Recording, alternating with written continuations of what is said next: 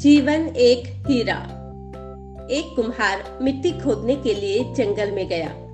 मिट्टी खोदते खोदते उसे एक चमकीला पत्थर मिला।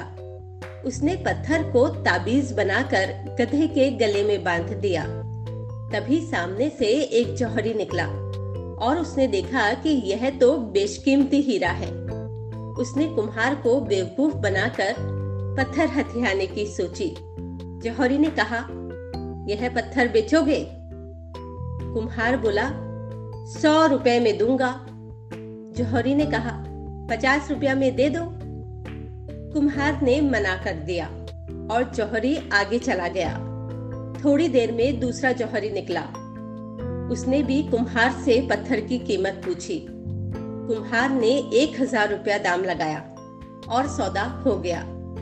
थोड़ी देर में पहला जौहरी फिर से वापस आया। और कुम्हार से पूछा, वह चमकीला पत्थर बेच दिया क्या? कुम्हार ने कहा हाँ हज़ार रुपया में बेच दिया। इतना सुनते ही जौहरी हक्का बक्का रह गया और बहुत तेज चिल्लाया कि तुम पागल हो गए हो। वह एक बेशकीमती हीरा था और तुमने उसे मात्र हज़ार रुपया में बेच दिया। तब कुम्हार बोला, पागल मैं नहीं, तुम हो। मैं तो उस पत्थर का मूल्य भी नहीं जानता था। मेरे लिए वो केवल एक चमकीला पत्थर था। तो उसे मैंने हज़ार रुपया में बेच दिया। तुम्हें तो उसकी कीमत पता थी।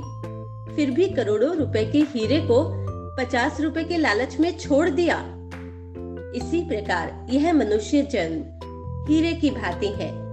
और इसकी अगर हम कीमत समझकर भी अनजान बने रहे तो हमें इसी संसार में भटकना पड़ेगा।